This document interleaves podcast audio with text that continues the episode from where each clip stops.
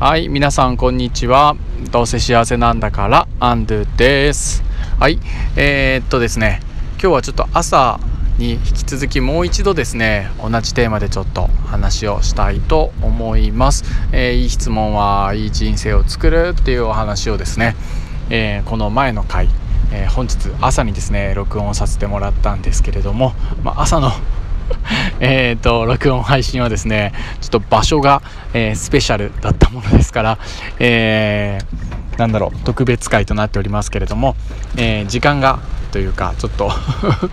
あの録音する環境が、え時間的に限られていたものですからまあちょっと何て言うのかな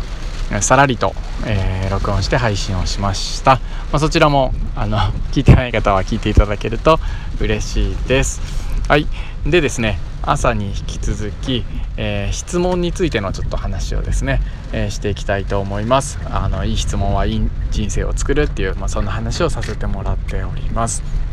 で今日の朝ですねその話をしたいなと思ったのは、えー、昨日の夜にですねえっ、と何だったかな？ウェルビーイング何だったかな？あのカード。えー、あウェルビーイングダイアログカードかですね、えー、まあ、この名前は、まあ、どうでもいいっちゃどうでもいいんですけれども、まあ、この後このぜひですねウェルビーイングダイアログカードってやつをこうネットで調べてみてもらいたいなと思ったので、まあ、名前やっぱやっぱ大事ですね。確かウェルベイ ウェルビーイングダイアログカードだったと思います。このセッションをですね、えー、していただいて、えー、岸名さんって方にですねしていただいてですね、えー、4人であの話を対話をねさせてもらったんですけどこれがねとても、えーまあ、素敵な、まあ、セッションで、えー、ウェルビーイングに関するですねまあすごく良質な質問が何枚って言ってたかな、まあ、確かまあ50枚か60枚か70枚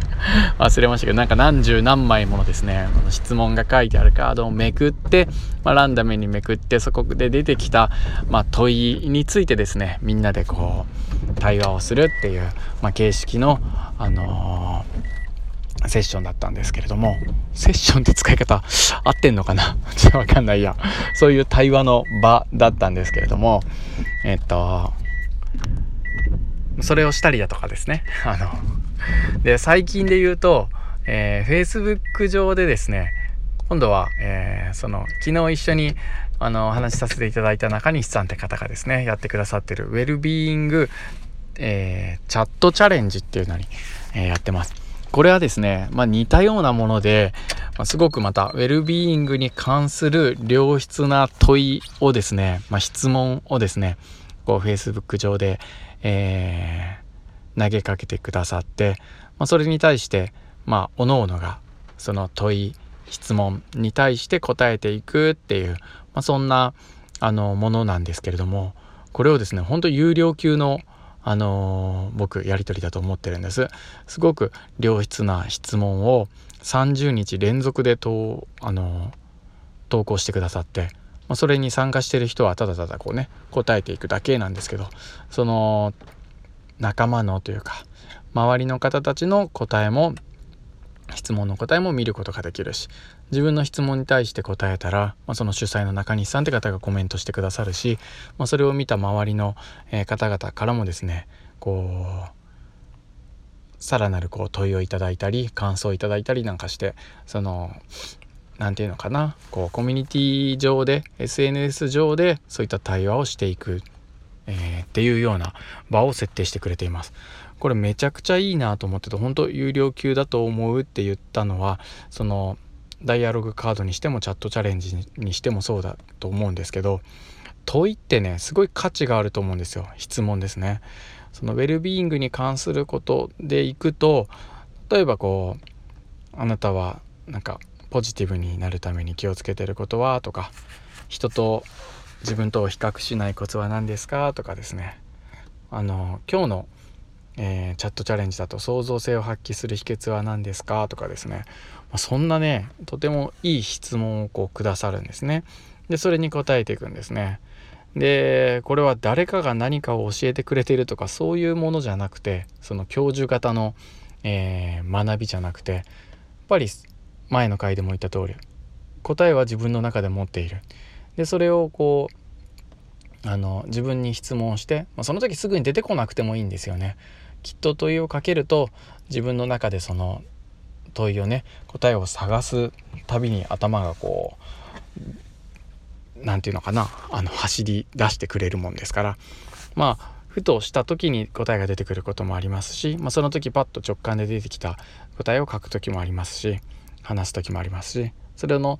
周りの人の話を聞いたり自分の話を周りの人に聞いてもらったりっていうのですごくね、えー、いい学びが作れるんじゃないかなというふうに思っています。まあ、それでね、まあ、今回言いたかったのはそんな風に多分世の中とか、まあ、書籍とかあとはあるいはいろんな講座とかって本当に質問がすごい転がってるんですよねいい質問がとても転がってる、あ、るいはいろんな気づきがあのいろんな学びだとか生活をしている中で自分で湧いてきた質問をこう書き記しておいたりするなんかねそんなこともいいと思うんですよね。今日こんな質問見つけたみたいなまた今度考えてみようとか、まあ、また時間を置いたらまた自分にそういう質問してみようとかそういうふうにしておいて質問っていうものをねすごく自分の生活の中にあの組み込んでいくと本当に僕はあのいい人生を作るというかそんないい質問で自分の人生を変えることができるっていうふうに思っています。で、えー、この回で言いたかったのはですねそんな質問っていうのは巷にいっぱい溢れてるし、えー、そんな質問がいい人生を作るっていうお話ですけどその質問に答える時のですね大事なルールが3つあるんですよね。この3つの大事なルールを本当に自分に問いかける時もそうだしあの仲間やあるいは、ま、先生っていう方々であれば子どもたちですね、まあ、親っていう立場であれば自分の子供であったり、まあ、友達とかでももちろんそうですけどその質問をする側にはその3つねすごく大切にしてほしいなということがあるのでこれをね話をしたいと思います。その3つっていうのはまず1つ目はその出てきた答えっていうのは全て正解ってことですね。これはねどんな答えも否定せずにあの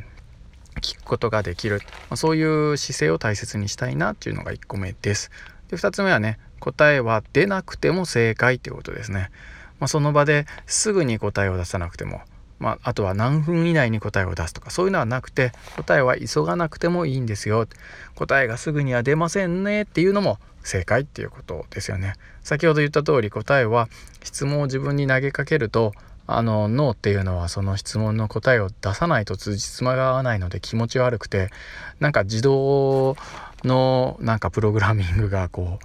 スタートしてですねあの寝てる時とか ぼーっとしてる時とかあるいは他のことを考えてる時なんかもずっと考え続けてくれるんですよね。それでふとした時にあこの前問いかけていた質問の答えがこうふと出てきたみたいな時があるので答えを急ぐ必要はありませんっていうことです。で3つ目の大切なルールは答えは全て受け止めるってことですね。まあ、答えを全て正解っていう1つ目とちょっと似てるかもしれないですけど、まあ、否定せずにああこんな答えが出てきたんだいいねってあるいはあのこういう答えが出てきたんだってちょっと自分と違ったものも否定せずにあそういう考え方もあるよねっていうふうに受け入れるってことですね。では自分が思っていたこういうふうに答えたかったのにっていうのと違くても同様にあこういう考え方もあるんだなって自分からこんなことが出てきたっていうのを否定せずに受け止めるというその大切な3つのルールです。ね、人に対しても自分に対してもこの3つの心得を持って質問するっていうことが大切だと、えー、思っています。もう一度最後にその3つの大切なルール、えー、答えは全て正解答えは出なくても正解、えー、答えは全て受け止める、えこのことをね大切にして質問と向き合っていい人生を作っていきましょう。一緒に、え楽しんでいきましょう。ということで、え良い一日をお過ごしください、えー、最後まで聞いてくれてありがとうございました。ということで皆さんに最後に一つ質問です。今日どんな質問をしますか？ということでハッピーさようなら。